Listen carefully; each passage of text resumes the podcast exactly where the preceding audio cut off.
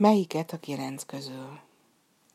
Élt egyszer egy szegény csizmadia, itt ebben a nagy Pestvárosban, aki semmiképpen sem tudott a mesterségéből meggazdagodni.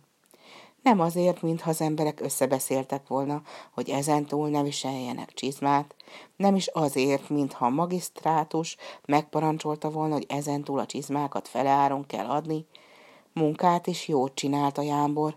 Maguk a vevők panaszkodtak, hogy nem bírják elszaggatni, amit ő egyszer megvar.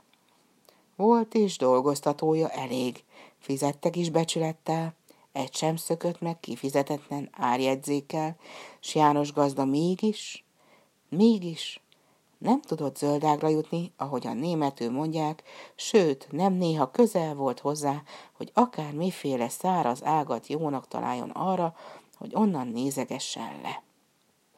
Hanem persze, ez csak szóbeszéd volt nála. János gazda igen keresztény ember volt, és keresztény ember nem akasztja föl magát, akármilyen szorongatott állapotban legyen is. Azért nem tudott tudni semmi gazdagságra jutni János mester, mert másfel az Isten olyan különösen megáldotta, hogy minden esztendőben rendszerint született neki egy gyermeke. Hol egy fiú, hogy egy lány, és egy olyan egészséges volt mind, mint a mak.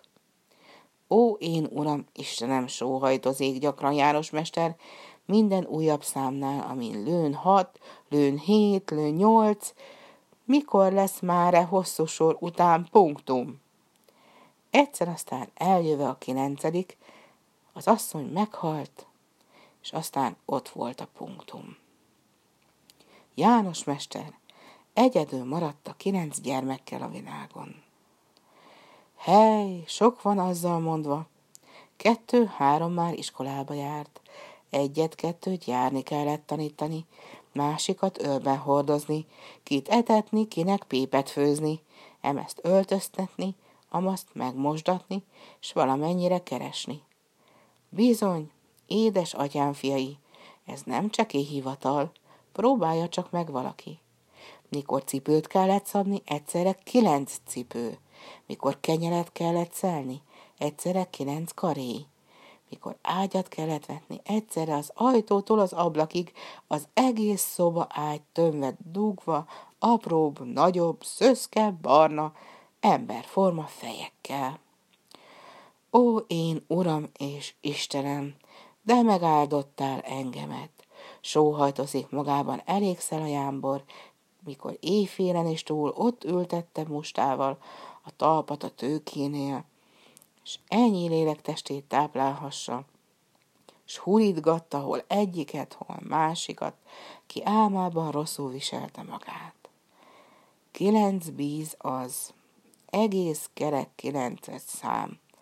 No de hála érte az Úristennek, még nincsen oka panaszra, mind a kilenc egészséges, jó erkölcsű, szép is, jó is, épkézlábbal és gyomorral megáldva, és inkább kilenc darab kenyér, mint egy orvosságos üveg, inkább kilenc ágy egymás mellett, mint egy koporsó közötte. Az Úristen őrizze meg tőle minden érzékeny apát, anyát, még akinek nyolc marad is, ha egyet elvesznek tőle. Nem is volt János mester gyermekeinek semmiféle szándékuk a meghalásra, az már el volt végeztetve, hogy ők mind a kilencen keresztül dolgozzák magukat az életen, s nem engedik át helyüket senkinek. Nem ártott azoknak sem az eső, sem a hó, sem a száraz kenyér.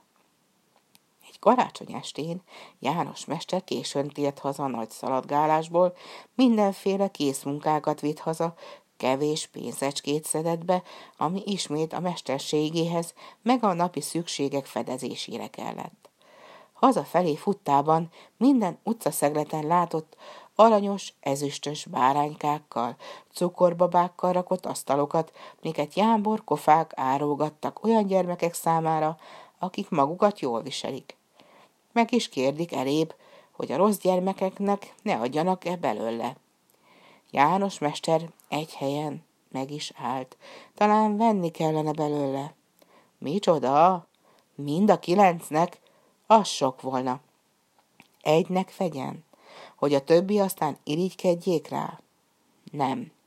majd ad ő nekik más karácsonyi ajándékot, szépet is, jót is, ami el sem törik, el sem kopik, és aminek valamennyien örülhetnek, mégsem vehetik el másiktól. No, gyerekek, egy, kettő, három, négy, mind itt vagytok, szólt haza, érkezve kilenc fejű családja körébe. Tudjátok-e azt, hogy ma van karácsony estéje?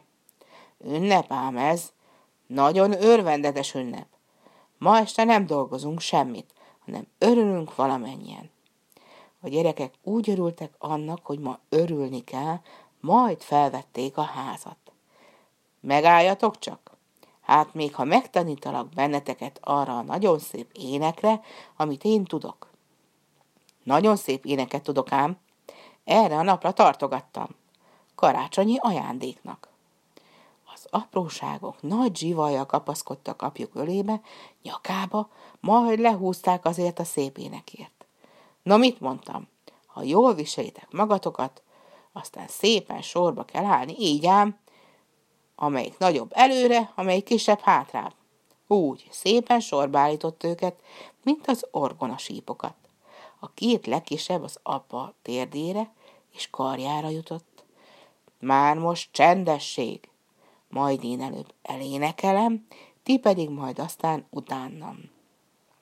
Azzal komoly, áhítatos képpel, levéve zöld csipkáját fejéről, elkezdi János Mester azt a szép hangzatos éneket, ami így kezdődik.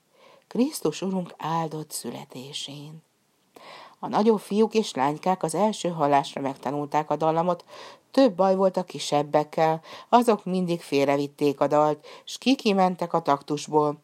Végre minnyáján tudták azt, s az volt aztán a nagy öröm, mikor mind a kilenc egyszerre vékonyan és vékonyabban zengedezi azt a szép dalt, amit maguk az angyalok énekeltek azon az emlékezetes éjszakán, s talán még most is énekelnek, amidőn ilyen szép, kilenc ártatlan lélek őszinte örömének, harmóniás hangja kéri onnan felülről a vízhangot tőlük.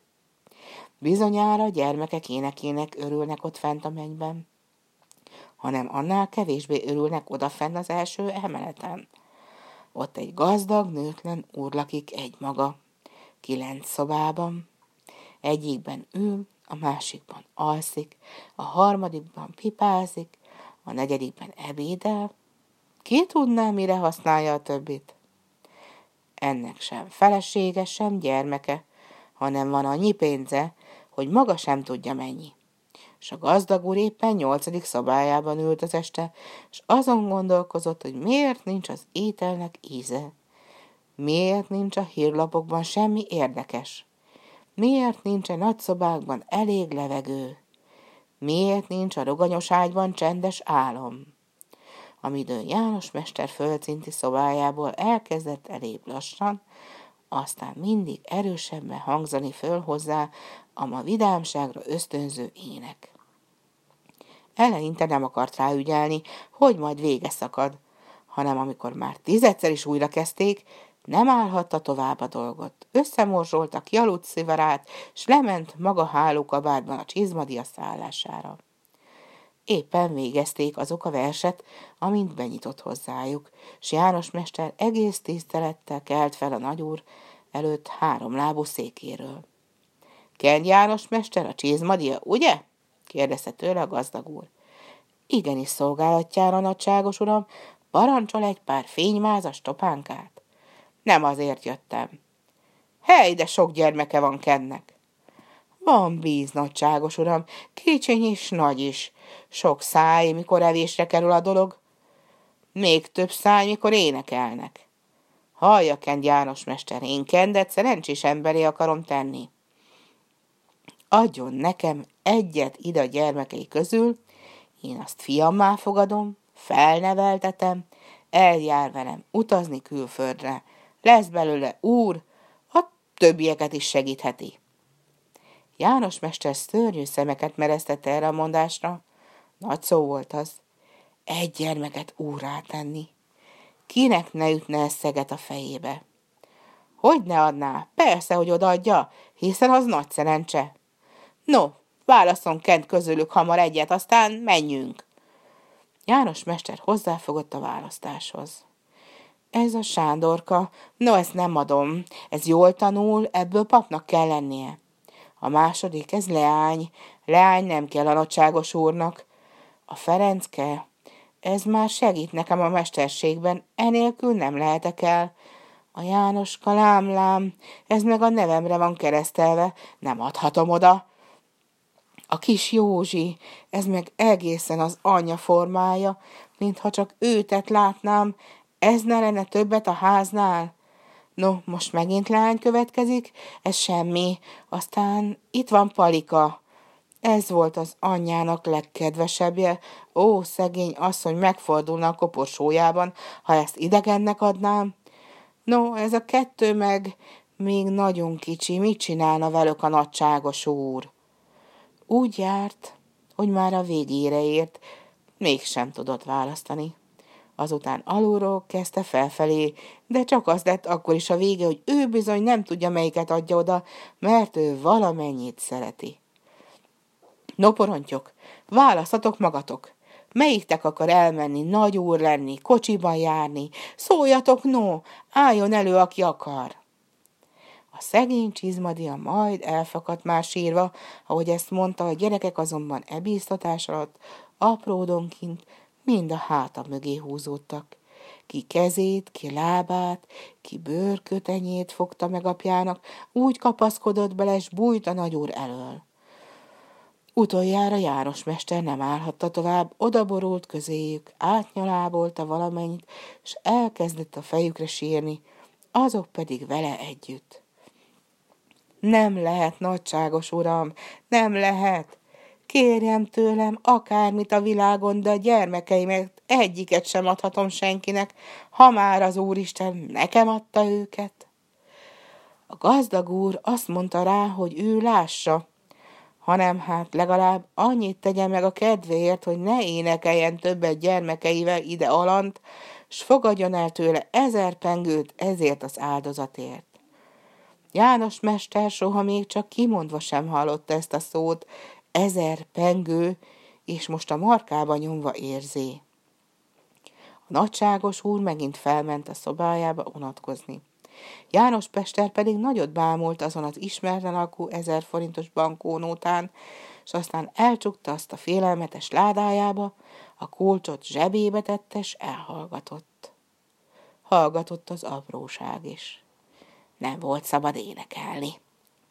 A nagyobb gyerekek mogorván kuporodtak le a székre, a kisebbeket csitítgatva, hogy nem szabad énekelni, a nagyúr odafent meghallja. Maga János mester hallgatva járt fel, alá a szobában, s gorombán kergette el magától azt a kis porontyot, a kifeleségének kedvence volt. Mikor odament hozzá, s arra kérte, tanítsa meg őt újra szép énekre, mert már elfelejtette. Nem szabad énekelni, aztán leült duzzogva a tőkéhez, elkezdett buzgón szabdalni, addig faragott, addig szabdalt, míg egyszer aztán azon vette észre magát, hogy maga is elkezd dúdolni. Krisztus Urunknak áldott születésén. Először a szájára ütött, hanem aztán megharagudott, Nagyot üdött a mustával a tőgére, kirúgta maga alól a széket, kinyitotta a ládát, kivette az ezer forintost, s futott fel az emeletre a nagyságos úrhoz. Nagyságos, jó uram, instálom alássan, vegye vissza a pénzt. Hadd ne legyen enyém, hadd énekeljek én, mikor nekem tetszik, mert az több ezer forintnál azzal letette az asztalra a bankót, s nyargalt vissza az övéihez, sorba csókolta valamennyit, sorba állítá orgona sípgyanánt, közéjük ült alacsony székére, s rákezdték tiszta szívből újra. Krisztus Urunknak áldott születésén, s olyan-olyan jó kedvük volt, mintha örvék volna az egész nagy ház. Aki pedig volt az a nagy ház?